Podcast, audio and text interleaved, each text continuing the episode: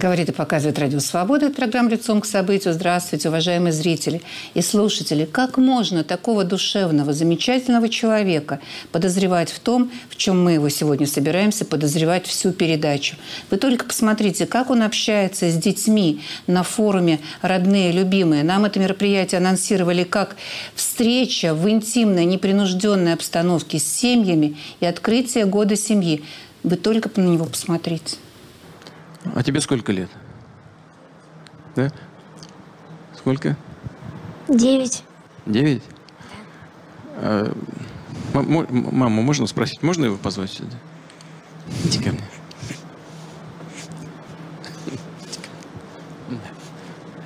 Скажи, пожалуйста, а э, маленького, самого маленького брата как зовут?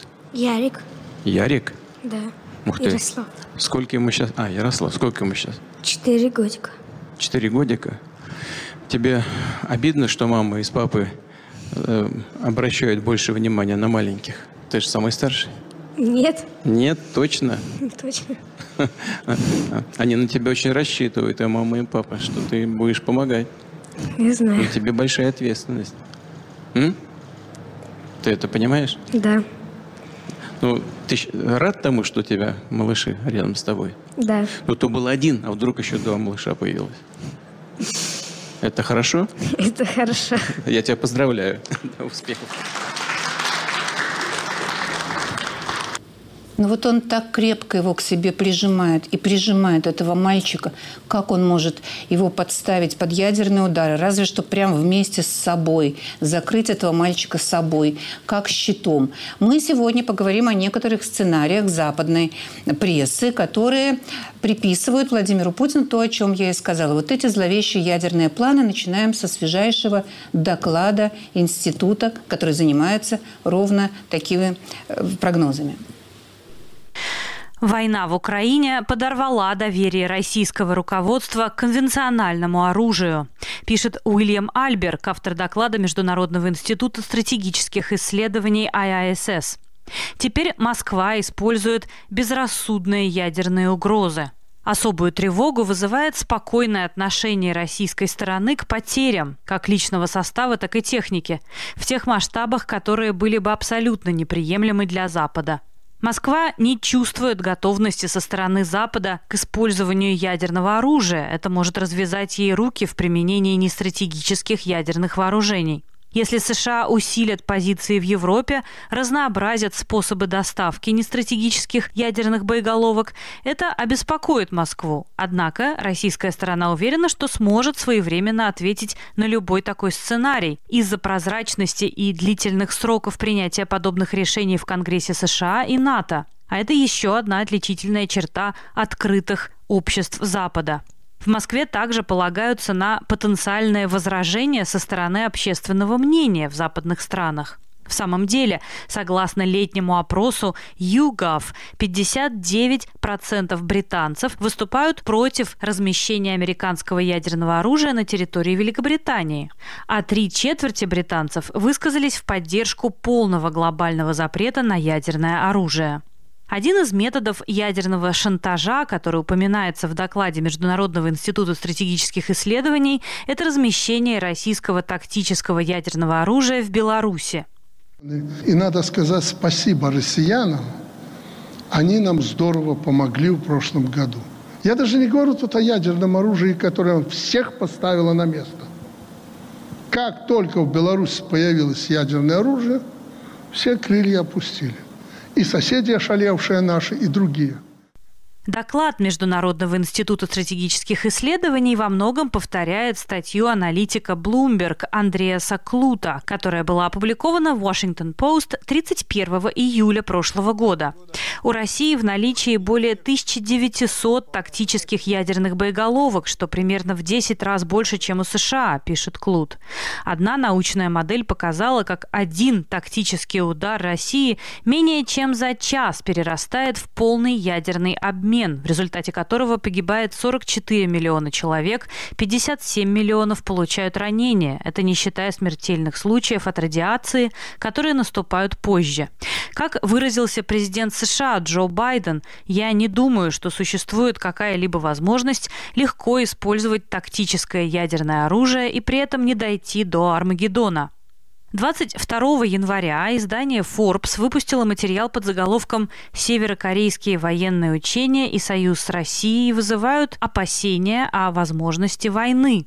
Чуть раньше в статье для американского сайта о Северной Корее 38 North два опытных аналитика, бывший сотрудник Государственного департамента Роберт Карлин и ядерный физик Зигфрид Хеклер предположили, что Ким Чен Ын принял стратегическое решение о войне. Итак, это первое, что мы обсуждаем сегодня с нашими военными экспертами. Григорий Тамар с нами на связи. Григорий, здравствуйте.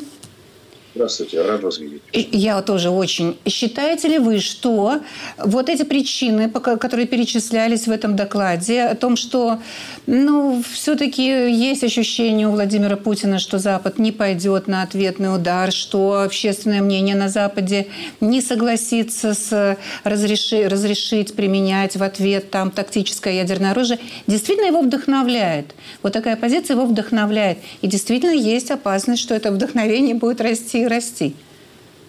Ну, я не услышал в докладе, который сейчас прозвучал.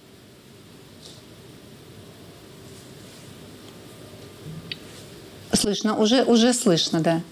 Вы не услышали в докладе, который сейчас прозвучал? Тех которые были озвучены.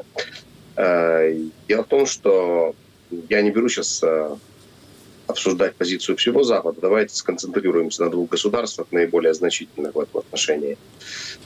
Это Соединенные Штаты и Великобритания. Там существуют четкие алгоритмы, которые предписывают поведение войск, в том числе стратегических, э, в случае энных ситуаций, там, алгоритм АБВГД. И вот в таких э, парадигмах они выстраивают свои силы ядерного сдерживания. Поэтому, естественно, если будет применено ядерное оружие, это не пройдет без э, последствий, безрезультатно. И Путин это прекрасно знает, прекрасно понимает. Так, на, на этой основе и формировалось очень долгое время вот это вот, э, формировался этот, биполярный мир, который ну, стал меняться после коллапса Советского Союза. Но с точки зрения Запада эти алгоритмы не менялись. Поэтому в России прекрасно понимают, что э, последствия будут э, самые печальные в случае применения этого. То есть понимание последствий сохраняется. Но согласны ли вы с тем, что все больше и больше прогнозов и сценариев апокалиптических на эту тему появляется? Если да, то с чем они связаны? Знаете, я очень скептически отношусь к самой идеи, что Россия будет использовать э, ядерное оружие по ряду причин, э, в том числе потому, что по тем сведениям, которые можно подчеркнуть, я подчеркиваю, в открытых источниках и подвергнуть компетентному анализу, можно сделать вывод, что скажем, мнение о ядерном потенциале России несколько преувеличено. Это мое мнение частное, но я его озвучиваю так, как я его хочу. Э, если, если мы с вами, если мы с вами посмотрим, как позиционировалась российская военная мощь десятилетия до войны с Украиной, а как демонстрировалась эта военная мощь в локальных войнах против слабых противников, и какой она оказалась на самом деле, когда она столкнулась с противником, который э, значительно уступал по силам и средствам, однако был сопоставим, то мы видим с вами э, полное несоответствие декларации и реального состояния вещей. Если это происходит в военно-воздушных силах, в военно-морском флоте, в бронетанковых войсках, э, воздушно-десантных войсках, в других родах войск, почему мы считаем, что в войсках ядерных ситуация обстоит лучше? Я задаю простой вопрос. На основании чего мы делаем этот вывод? На основании грозных заявлений Путина – ну так Путин заявлял, что его армия вторая армия. Ну вот мы сейчас посмотрели, какая Григорий, спасибо, но вообще-то это вдохновляющий как раз нас, скорее прогноз, чем их. И Гинтерес с нами на связи, Ажубалис. Гинтерес, здравствуйте. Здравствуйте, добрый вечер. Считаете ли вы, что за последнее время увеличилось больше поводов для Владимира Путина считать, что он сможет все-таки воспользоваться вот этим тактическим ядерным оружием? Больше поводов, больше источников для его воодушевления по этой части? Ну нет, я, я, так, я так не думаю. Я должен подчеркнуть, конечно, что я не, не эксперт по ядерному оружию, но это риторика, она с самого начала войны, по-моему, время от времени э, можно от него слышать ее. А, наверное, для того, чтобы как-то Запад, э, страны НАТО немножко напугать, угу. как сдерживать те активные действия. Каждый раз он пытается проводить такую, как красную черту. И он прекрасно знает, естественно, что у нас, в принципе, это, этого скрывать здесь нельзя. Но на Западе очень серьезно принимают все а тот фактор очень простой, что Россия все-таки ядерная страна, имеет а, ядерное оружие. И политики, они просто стараются как-то успокаивать а, свое население, своих избирателей. И мы видим, что даже та стратегия, которая по поддержке Украины в этой войне, а, она такая довольно-таки осторожна. Каждый раз мы имеем какие-то красные, или имели, в принципе, сейчас уже их, в принципе, уже не осталось, этих а, красных линий, которые мы все боялись перейти. Начали с того, что Украине помогали с касками, бронежилетами, понемногу шли, позже передали Джевелин и так далее, и так далее. И в, в муках дошли до танков, передали эти танки, и теперь, в принципе, уже после Атакамс а, осталась последняя так, да, черта красная. А, это F-16, которая уже весной появится скоро в небе. Украины на, на, на войне на этой. Ну, то есть, а, да, такая стратегия, она имеет место, к сожалению, и, и, и ядерное оружие, естественно. Он это чувствует, что, естественно, Запад осторожен, но есть а, какие-то такие, как говорится, настроения в политических кругах, а, и он пытается этим пользоваться. Спасибо. И если мы говорим о прогнозах, то не можем не рассмотреть сценарий на несколько, на два десятилетия вперед, который обрисовала, обрисовала газета Daily Mail. Это очень напоминает старый фильм BBC о начале Третьей мировой ядерной, которая начиналась ровно в, в странах Балтии, в Латвии, конкретно в Даугавпилсе. Мы это с вами когда-то разбирали, этот фильм. И вот сейчас нам пишут и рисуют точно такой же сценарий, из которого мы попросим наших экспертов вычленить вычленить рациональное зерно и иррациональное, чего, скорее всего, не случится. Давайте послушаем. Издание Daily Mail опубликовало эксклюзивный материал о прогнозах нападения России на НАТО через 20 лет.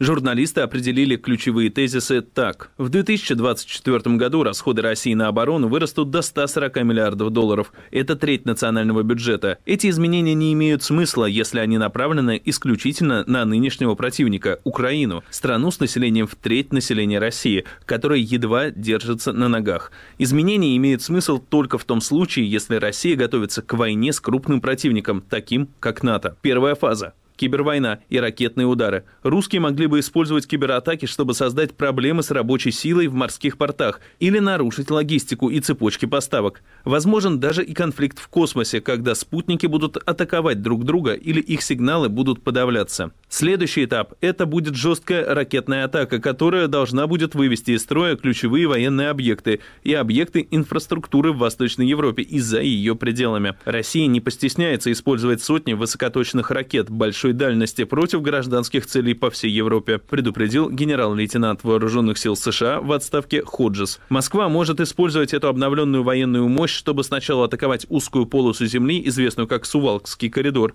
расположенную между Польшей, Литвой и российским Калининградом. Даже небольшая атака на это слабое место, единственную сухопутную границу между материковой Европой и странами Балтии, может создать огромные проблемы для НАТО.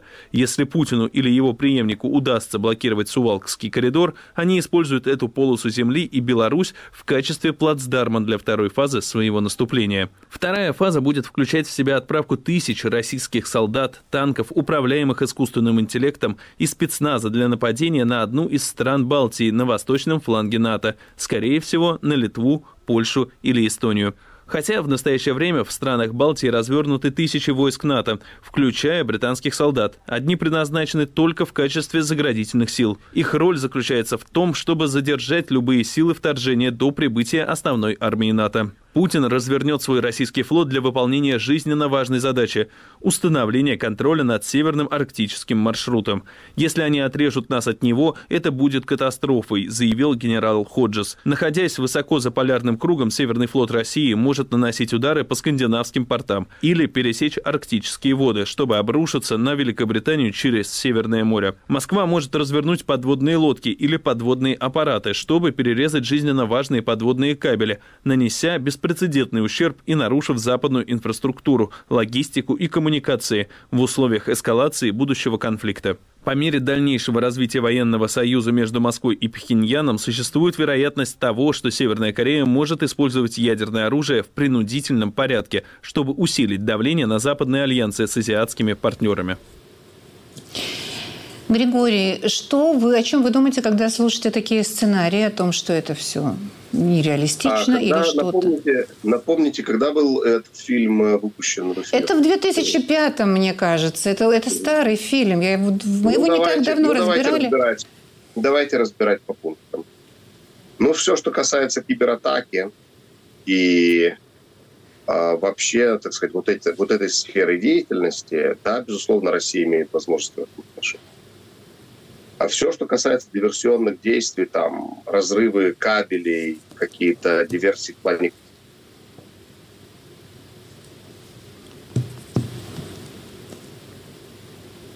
Слышно, слышно хорошо. Да, да. Я прошу прощения. Засылки э, каких-то диверсионных групп, особенно если они задолго до планируемого часа X засылаются туда.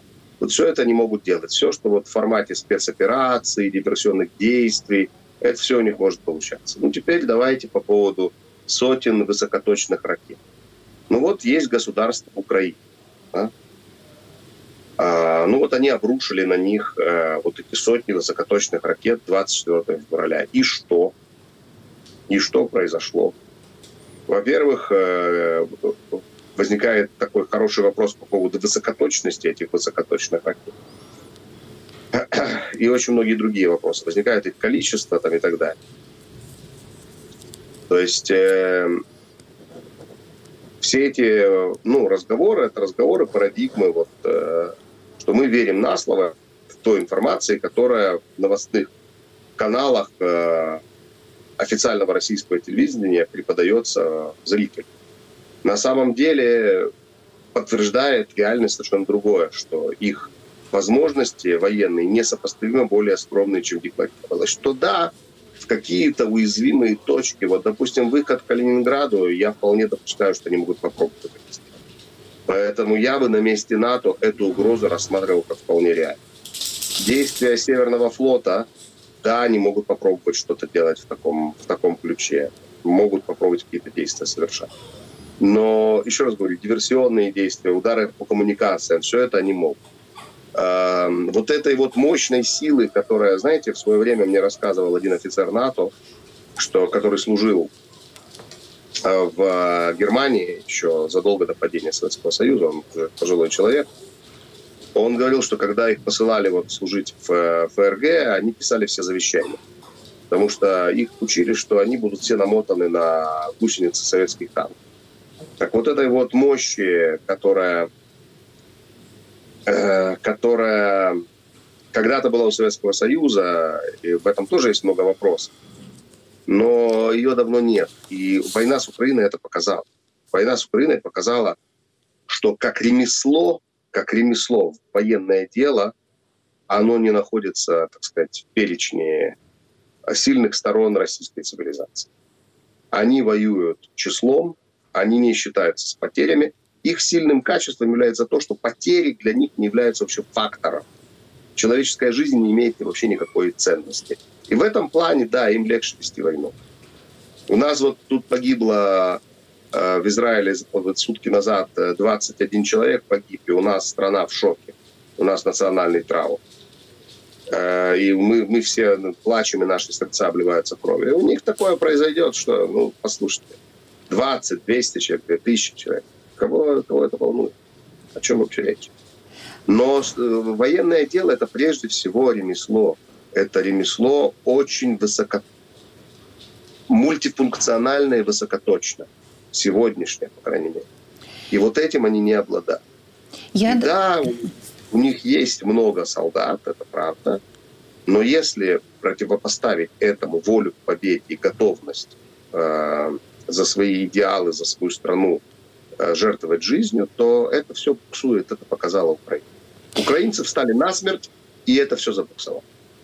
Вот я должна сейчас поправиться, потому что, конечно, не 2005 года, он гораздо свежее, просто мы его недавно разбирали. 2016 года был этот фильм BBC, конечно, уже после Крыма. И Григорий заканчивался он ровно тем, что Россия все-таки наносит этот ядерный удар.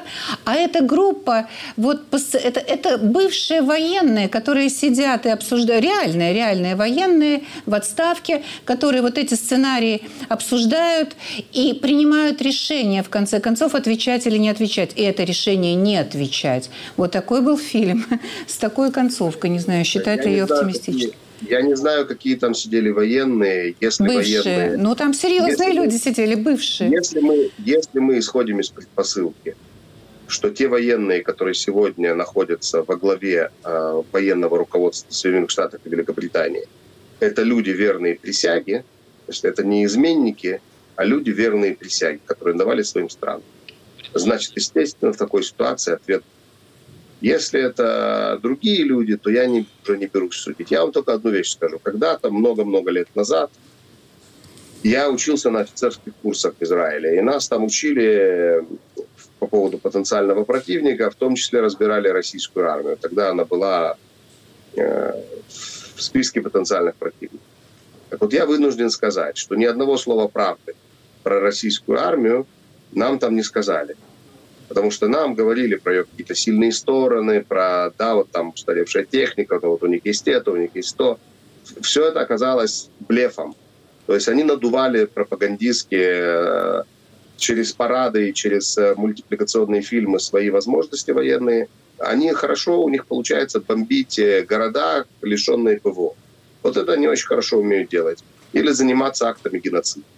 А воевать с армией, которая хотя бы приблизительно сопоставима с их армией по численности и по материально-техническому обеспечению, это уже у них не получается. А когда им могут противопоставить еще технические новинки и какие-то военные хитрости, что-то, к чему они не готовы, тогда вообще получается, что у них флагманы тонут, и авиагруппы пропадают с радаров единовременно и так далее.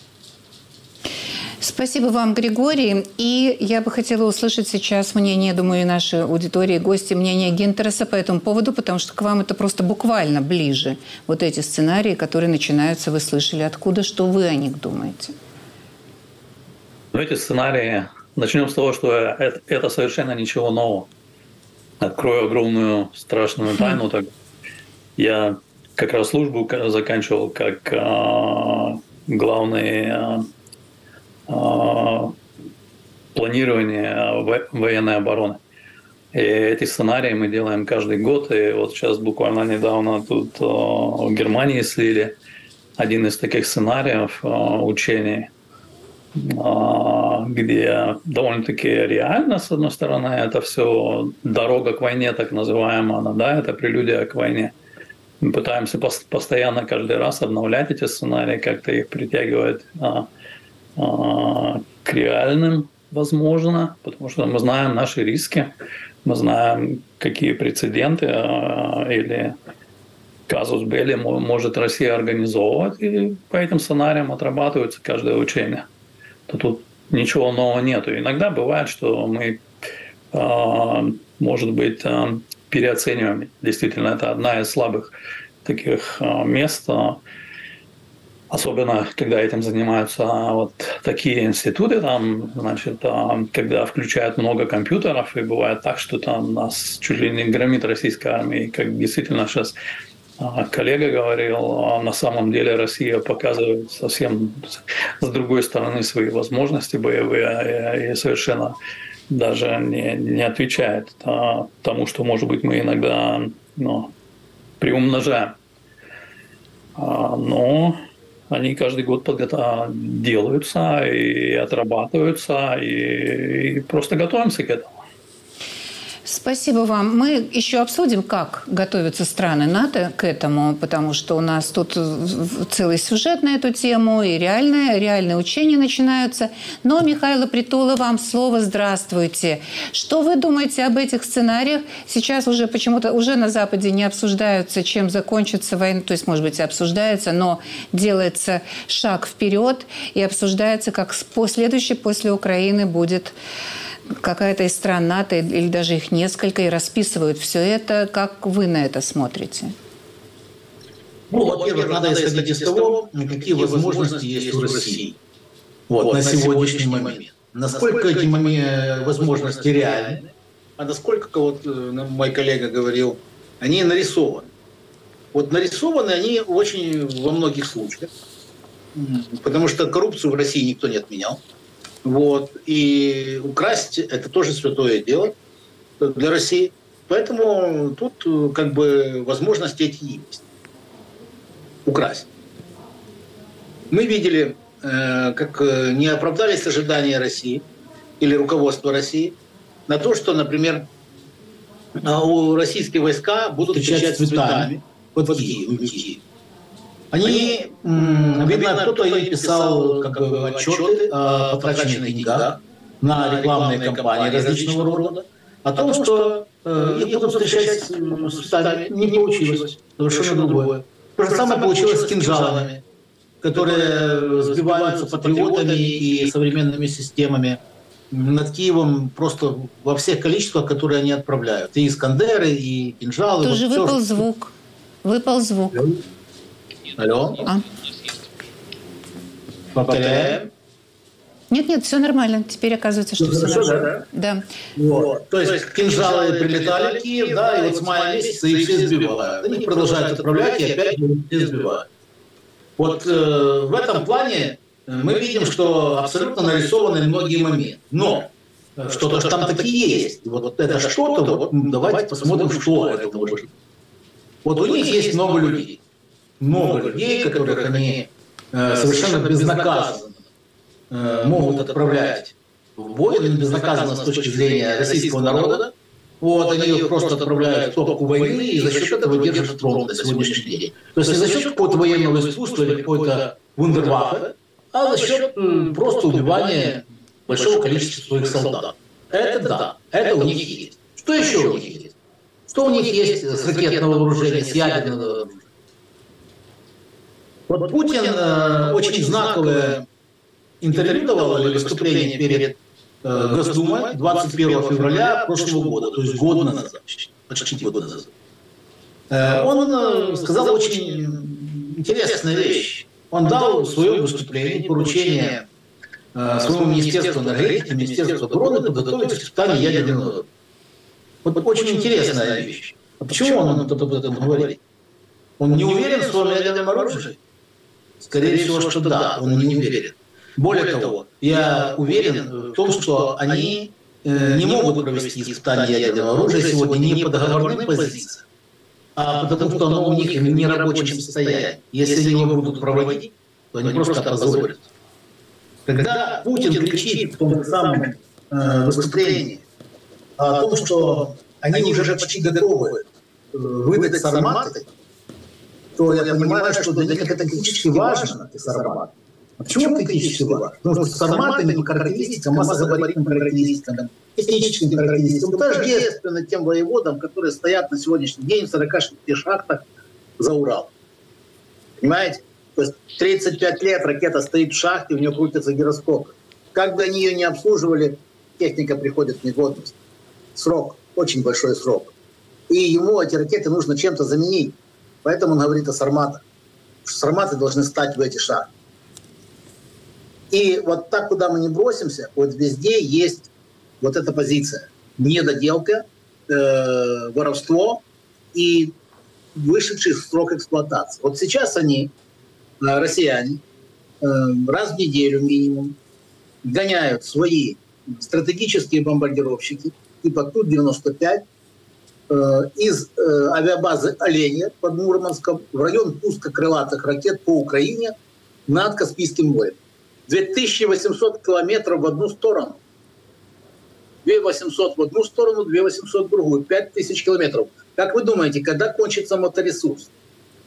Куда эти еще самолеты могут лететь? Больше никуда. То есть они больше не могут нигде пускать ракеты, потому что э, их будут сбивать, если они выйдут, например, в зону пуска ракет над, над э, Северным морем, возле Великобритании. То есть вот эти все моменты, их нужно учитывать. То есть они не могут пустить, у них нет стратегической авиации, нету этой компоненты. Не могут они пустить ракеты, потому что ракетоносцы будут сбиты. Э, они не могут пустить э, вот воеводы, потому что они уже не работают, они не уверены в них. Что они могут? Ну вот реально они могут использовать, например, комплекс С-300 э, с ядерной боеголовкой. Вот это они могут сделать, да. Потому что комплекс С-300, он предназначался для э, стрельбы, в том числе спецбч, и такие ракеты стояли на вооружении систем ПВО в Советском Союзе. Наверное, они и сейчас стоят в России. Вот они их могут заменить. Что они еще могут сделать? Э, ну, практически все. То есть или применить там, э, допустим, минометы, старые минометы 240 калибра с боеприпасами, это вот тоже возможный вариант. Эм, ну, знаете, вот представить себе могу, там старый ГАЗ-66 тащит по полевым дорогам э, миномет 240, который скрипит на полуосях э, по Беларуси к границе с Польшей. Вот это представить мы с вами можем, этот трэш. Вот это да, возможно. Но больше практически они сделать ничего не могут. Все их ракеты сбиваются современные системы противовоздушной обороны э, уничтожают все это. Э, чем ответит Запад э, в случае, даже если Россия пойдет на этот бессудочно? Э, такие варгеймы были, э, кажется, в 2019 э, году в Европе и в 2016 году в Соединенных Штатах Америки. Вот э, по этим варгеймам действительно было принято решение, вот как в этом фильме, о котором вы говорили, о том, что не будут отвечать ядерным ударом на ядерный удар, а будут отвечать э, высокоточным оружием, которое уничтожит э, ядерные объекты в местах их базирования. И если раньше, допустим, э, те же шахты, к примеру, воевод, которые стратегические ракеты были, считалось, что они защищены, потому что не было такого оружия, которое позволило бы уничтожить эти шахты, даже, которые выдерживали даже ядерный взрыв близкий. Они закрывались там крышечками весом 121 тонну из железа и 100 бетона. То на сегодняшний день э, мы видим, что, вот, например, ракеты Хаймарсов, они прожигают бетон кумулятивной струей э, великолепной точностью, просто колоссальная точность. Это было видно, например, на Антоновском мосту, на других объектах которые были поражены этими ракетами. В Крыму, например, недавно на аэродроме Новофедоровки возле САД. То есть вот эти все моменты э, меняют картину войны. То есть современные ракеты могут уничтожить э, вот эти высокозащищенные ракеты в местах их базирования. Для этого существуют соответствующие носители. Например, э, крылатая ракета типа JASIMS ER, высочайшей точностью, которая может на любое расстояние. Extended range. Вот ну, как бы все эти факторы говорят о том, что Россия, скорее всего, блефует. Но, а вдруг не блефует, а вдруг у них что-то есть. В любом случае, войска НАТО должны быть готовы. Они должны быть готовы к тому, что э, безумие в России преобладает, что сыграют россияне в эту дурную игру, которая называется «Держите меня семеро, потому что я сумасшедший». Угу. Вот. Это вот как бы логика россиян, и мы должны учитывать эту логику безумия. Спасибо, Михаил. Вот еще раз подчеркну, что первый фактор э, обнадеживающий, не так страшен черт, как его малюют, а второй – тактика сдерживания. И вот в этой статье Daily Mail, которая расписывала все это ужасное вторжение, как раз говорится о том, что как же Запад может помешать этому. По мнению экспертов, ключевым моментом является сдерживание. Для этого НАТО и его страны-члены должны иметь вооруженные силы, которые не только готовы отразить любое вторжение российских войск, но и достаточно сильны, чтобы превзойти армию Москвы настолько, что Кремль не захочет начинать атаку с самого начала. И вот давайте мы посмотрим э, сюжет об этих учениях, которые призваны, собственно говоря, заняться вот этой тактикой сдерживания. Около 90 тысяч военнослужащих примет участие в крупнейших за десятилетия учениях НАТО Steadfast Defender – «Стойкий защитник». Главнокомандующий Объединенных Вооруженных Сил Альянса в Европе Кристофер Каволи сообщил, что учения начнутся на этой неделе и продлятся до мая на территории от Норвегии до Румынии. В них задействуют более 50 кораблей от авианосцев до эсминцев, более 80 вертолетов, истребителей и беспилотников и более тысячи бронемашин, включая 133 танка и 533 БМП. Председатель военного комитета НАТО адмирал Роберт Бауэр заявил, что масштаб учений демонстрирует новый уровень готовности Альянса к конфликту. Это рекордное количество войск, которое мы можем задействовать и провести учения такого масштаба в рамках Альянса, перебросить их из США в Европу через океан. Это большие перемены. Последний раз НАТО проводил настолько масштабные учения в 1988 году. Тогда в них участвовали 125 тысяч человек. Financial Times писала, что сценарий учений «Стойкий защитник» предполагает, что войска НАТО отражают российскую агрессию против одного из членов Альянса. Агентство Рейтер сообщает, что по сценарию США усилят европейских союзников в странах, граничащих с Россией, и на восточном фланге НАТО. В самом Альянсе рассматривают вариант, при котором конфликт разгорится с почти равным противником. Но что это за противник, не уточняют. Замглавы российского МИД Александр Глушко назвал натовские учения частью гибридной войны против России и возвращением к методам холодной войны. Депутат Госдумы от партии «Единая Россия» Юрий Швыдкин в эфире телеканала «Звезда» расценил учение «Стойкий защитник» как подготовку к введению войск Альянса в Украину. С большой вероятностью могу допустить, что страны блока НАТО войдут на западную часть Украины. И один из пунктов сейчас вот пытаются всякие там великие немецкие uh-huh. деятели, говорит, вот мирные переговоры, такие-то пункты. Один из пунктов миротворческий контингент ООН под эгидой uh-huh. ООН. Это может быть этот 90-тысячный контингент, может быть в какой-то степени и задействован в этой части. Эту же мысль повторяют гости программы «Время покажет» на Первом канале. Пророссийский блогер Юрий Подоляка считает, что НАТО готовится к военным неудачам Украины и продвижению российской армии на Запад. Предполагаем, да, что ВСУ э, начали сыпаться. А такой вариант очень вероятен. Да?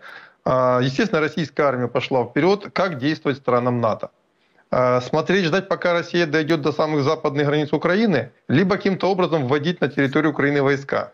А, для того, чтобы вводить войска, нужно отработать техно, ну, как бы технологию введения войск, потому что логистика – это важнейший момент. Оказывается, вовсе не Россия оккупирует соседнюю страну, а это Запад готовится к агрессии. То есть они готовятся, готовятся оккупировать Западную Украину?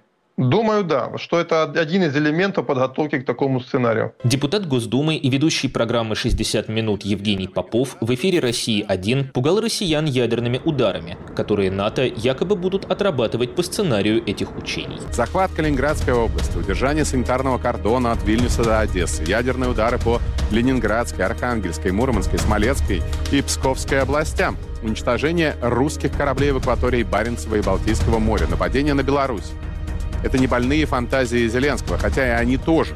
Это программа натовских учений «Стойкий защитник 24». Впрочем, ни в заявлениях представителей Альянса, ни в средствах массовой информации, кроме портала правда.ру, подобного сценария учений нет. Откуда у Попова такие сведения, ведущий не уточнил. Военные расходы самой России при этом засекречены, но ознакомившись с проектами бюджетных планов, Блумберг посчитал, что в 2024 году Москва потратит на войну 11 триллионов рублей. Это втрое больше, чем перед полномасштабным вторжением в Украину.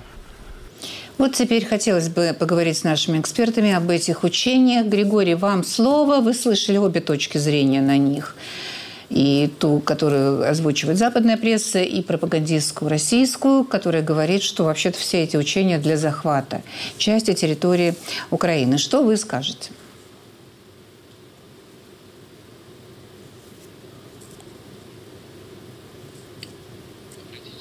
У нас, Григорий, у нас снова звук. Хотела узнать вашу точку Да, зрения. я- да, теперь Нет, можно, да, теперь слышно. Я готов, да. Просто по- другой спикер был на экране, я думал, что он... А. Повторите, пожалуйста, вопрос, потому что Да, я... я, вопрос- я хотела сказать, что вы услышали обе точки зрения по поводу начинающихся учений.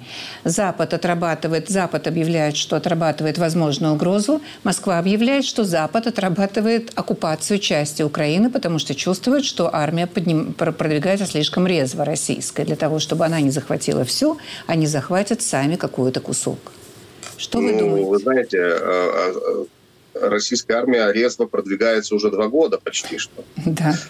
Что-то я особой резвости там не наблюдаю, но тем не менее, смотрите, с военной точки зрения исключительно, если мы рассмотрим это, я бы на месте НАТО рассматривал бы как возможный сценарий и при необходимости ввод э, войск НАТО на территорию Украины для того, чтобы защитить страну от оккупации.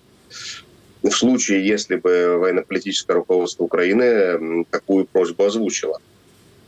Пока что я не думаю, что ситуация в Украине ну, оправдывала бы с точки зрения политического руководства Украины подобные запросы. То, что страны НАТО э, наконец-то сподобились сделать широкомасштабные учения после того, как два года идет война, ну, как говорится, лучше позже, чем никогда. Я бы на их месте сделал такие учения через, не через два года, а через два месяца после начала войны.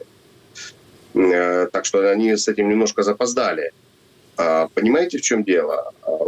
Э, мы, наблюдая за действиями путинского режима, можем говорить о том, что никаких моральных э, механизмов сдерживания, а, никаких этических э, ограничений к действиям путинского режима, ну, как бы их не существует.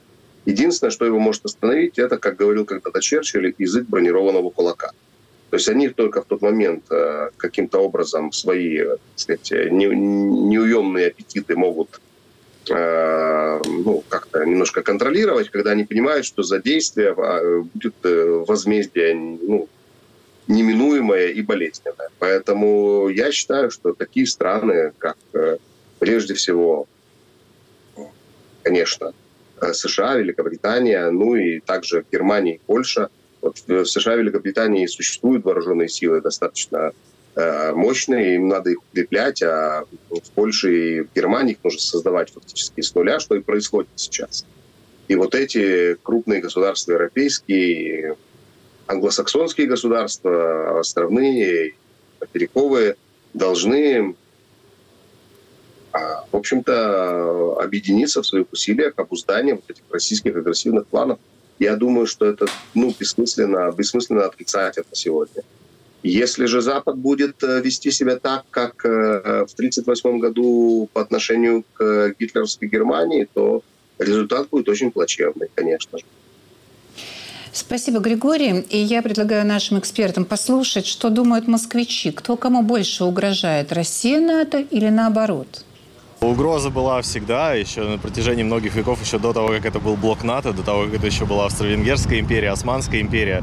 Вопрос только в политических играх, как долго кто это сможет со своей стороны сдерживать, чтобы не довести до большого крупного военного конфликта. Ну, НАТО всем угрожает. Начинаем, начнем разговор с этого.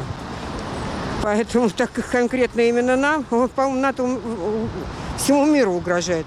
Ну, я думаю, до глобального такого конфликта не дойдет, как типа атомная война. Но мелкие вот эти всякие поползновения в сторону России будут всегда. Ну, как история показывает. Ничего нам не угрожает. Могу сказать, что НАТО может между собой не разобраться. поэтому никакой угрозы от НАТО я не вижу. Никаких угроз нету. Это все как детский сад. Они все, как маленькие дети, идут в стадо. Это им выгодно за счет того, что они поддерживают друг друга. Сейчас уже вся поддержка уходит к нам, поэтому, ну, в любом случае, все идет с их стороны, не с нашей. У нас нет ничего такого, мы, наоборот, всем всегда помогали и всегда будем помогать. В нашей жизни может быть все. От начала до конца. Сегодня у вас одно, а завтра у вас что-то другое. Поэтому мы не знаем, что у нас может быть. Я как в 85 году родился, так чувствую накал страстей в этом мире. Ни разу еще не было здесь мира и спокойствия. Поэтому очень хочется, чтобы просто все прекратилось, чтобы взрослые дяденьки с кучей денег наконец перестали делить эти деньги и стали как люди, добрые и хорошие. Ну вот, ребята, давайте жить дружно. Это называется Гинтерс. Вам слово. Теперь вот по вашему мнению об этих сцена... уже сценариях учений, э, те, те какие, какие они есть на самом деле и какими их рисуют для своей аудитории федеральные телевизионные российские каналы.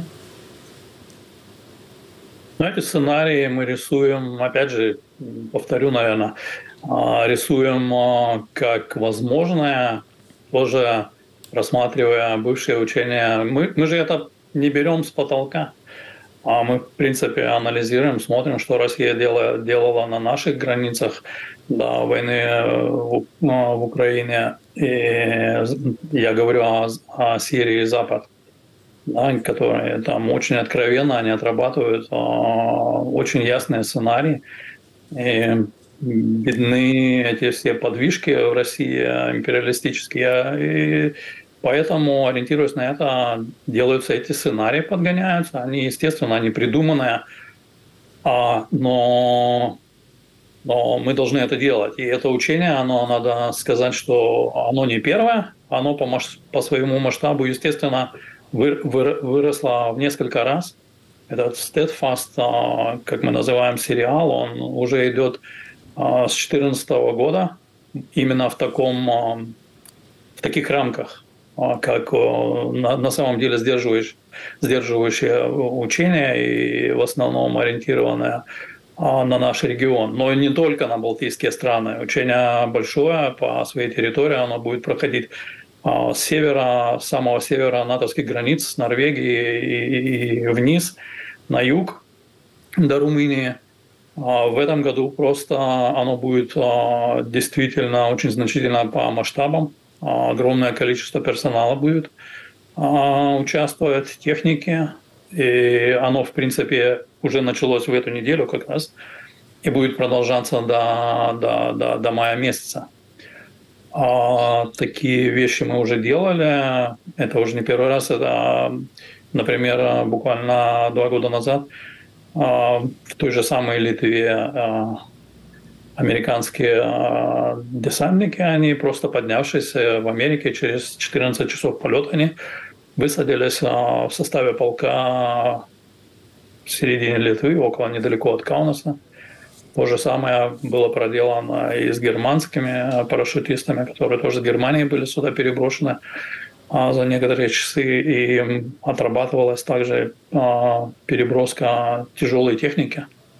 И в этом году а, именно будет все же не в том размахе и формате, как это было в холодную, во времена холодной войны, когда проводилось учение Reforger, Reinforcement Germany, но мы уже приближаемся к этим масштабам, когда американские войска будут перебрасываться с континентальной части, в том числе и э, тяжелая техника на, на, на, в Европу.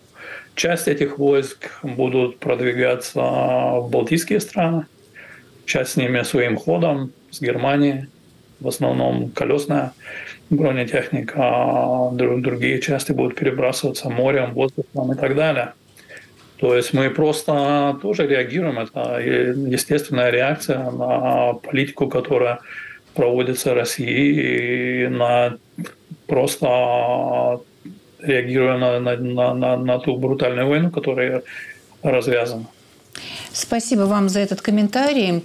И, Михайло, конечно, ваше мнение особенно интересно узнать по поводу всех этих оценок и прогнозов, и э, страшилок об оккупации странами НАТО западной части Украины. Кто-то называет это оккупацией, кто-то говорит, что может сложиться такая ситуация, когда Украина сама попросит об этом. Что вы думаете на эту тему? Знаете, я наблюдаю американскую оккупацию России. Но только американцы оккупировали Россию, скажем так, портреты президентов Соединенных Штатов в виде долларов. Вот россияне ну, почему-то считают, что Америка пытается с ними воевать. Э, ну, пока ни одного американского солдата на территории России не было. И вот тут возникает вопрос, а зачем они это делают? Зачем они об этом говорят? Зачем они накачивают для своих людей вот этот жупел, страшили, страшилище солдат, солдат НАТО, нападающий на Россию? Это необходимо для того, чтобы удерживать собственную власть. Другого, другой причины для этого нет. И когда они чувствуют, что власть не качается, они начинают рассказывать о разных страшных э, вещах. Там, НАТО хочет напасть на Россию. Ну, как, как они могут себе это представить? Что НАТО придет и будет управлять немытой Россией? Или управлять вот этими вот э, сортирами, которые у них больше, чем везде в мире? На этот вопрос эти люди, вот, которые мы с вами смотрели, они ответа не имеют. Точно так же совершенно непонятно, если Россия, к примеру, решит напасть на какую-то страну, то как она будет ей управлять? Ну, например, нападет на Венгрию, на страну НАТО. Там как бы понятно, там есть э, своя политическая сила в лице Орбана, который, ну, хотя является страной НАТО, но тем не менее он поддерживает э, решение против Украины. А в других странах как? То есть им необходимо при этом готовить и политические какие-то силы, которые находятся уже на территории стран НАТО, и пытаться поддерживать какие-то партии, которые находятся в, в этих странах, то есть партии какие-то в Германии, Польше, э, Венгрии, там, Словакии, Чехии и так далее. И, скорее всего, что они это делают, то есть через свои спецслужбы они поддерживают такие э, скажем так, э, пророссийских настроений, которые позволили бы им иметь какое-то влияние. Вот, скорее всего, что они это делают, это в логике их действий. Но реально, как бы, вот как они могут управлять этими странами, понятия нет. Они даже оккупировать их, по сути, не смогут. Не хватит человеческого ресурса на это. И весь человеческий ресурс, который есть в России, это примерно 120 миллионов. Из них э, далеко не все могут быть использованы, то есть абсолютно. И они могут в какой-то степени ну, рассчитывать только на это. Они не могут рассчитывать на солдат. Не думаю, что Иран пришлет своих солдат или Северная Корея. То есть вот весь их ресурс. Но, все, но все-таки, но, но, но все-таки, Михайло, может сложиться такая ситуация, что Украина сама пригласит на свою территорию вот войска НАТО? Ну, наверное, это может быть только в очень критической ситуации. В очень критической ситуации. Пока такой ситуации нет, и она не предвидится. Просто реально не предвидится. Ну, никогда не говори никогда. Давайте будем смотреть дальше, что может делать Россия. Россия может, э, ну, скажем, может быть, после этого перформанса, который называется «Выборы Путина», они э, превратят его в акт всенародного одобрямца политики Путина, и далее будут мобилизовывать там большое количество российского населения, порядка двух миллионной армии. Если они будут делать это, то понятно, что они готовятся к чему-то более серьезному. Э, насколько этот сценарий вероятен? Ну, в принципе, вероятен, потому что армия Советского Союза э, под конец его, под его кончину была 5,5 миллионов человек, э, включая кадрированные части. То есть она отмобилизовывалась до 10-миллионной армии во время ЧЕ. То есть, в принципе, российская армия может быть отмобилизована до 5 и более миллионов человек в достаточно короткий срок. Я бы не исключал этого варианта. Это как бы, их планы, которые у них э, традиционно заложены. И есть мобилизационные службы, штабы, то есть вся эта система у них работает. И повестки, и предписания, они уже выписаны, они уже находятся у людей. То есть э, они могут создать такую ситуацию, когда э, они в течение там, недели, двух э, пришлют на фронт порядка двух миллионов армии. Это возможно. И вот это нужно как бы учитывать. То есть мы должны готовы быть именно к этому. Вот если они начнут это делать, тогда, возможно, будут какие-то приняты быстрые решения. Например, это было при приеме Турции в НАТО. Это была первая страна, которая пришла в НАТО, после того, как Москва потребовала отдать ей Босфор и Дарданелл. Ну, такой вариант тоже возможен. Спасибо, Михаил. Мы должны закончить на том, что энному количеству миллионов в России вполне возможно, что предстоит приготовиться. До свидания.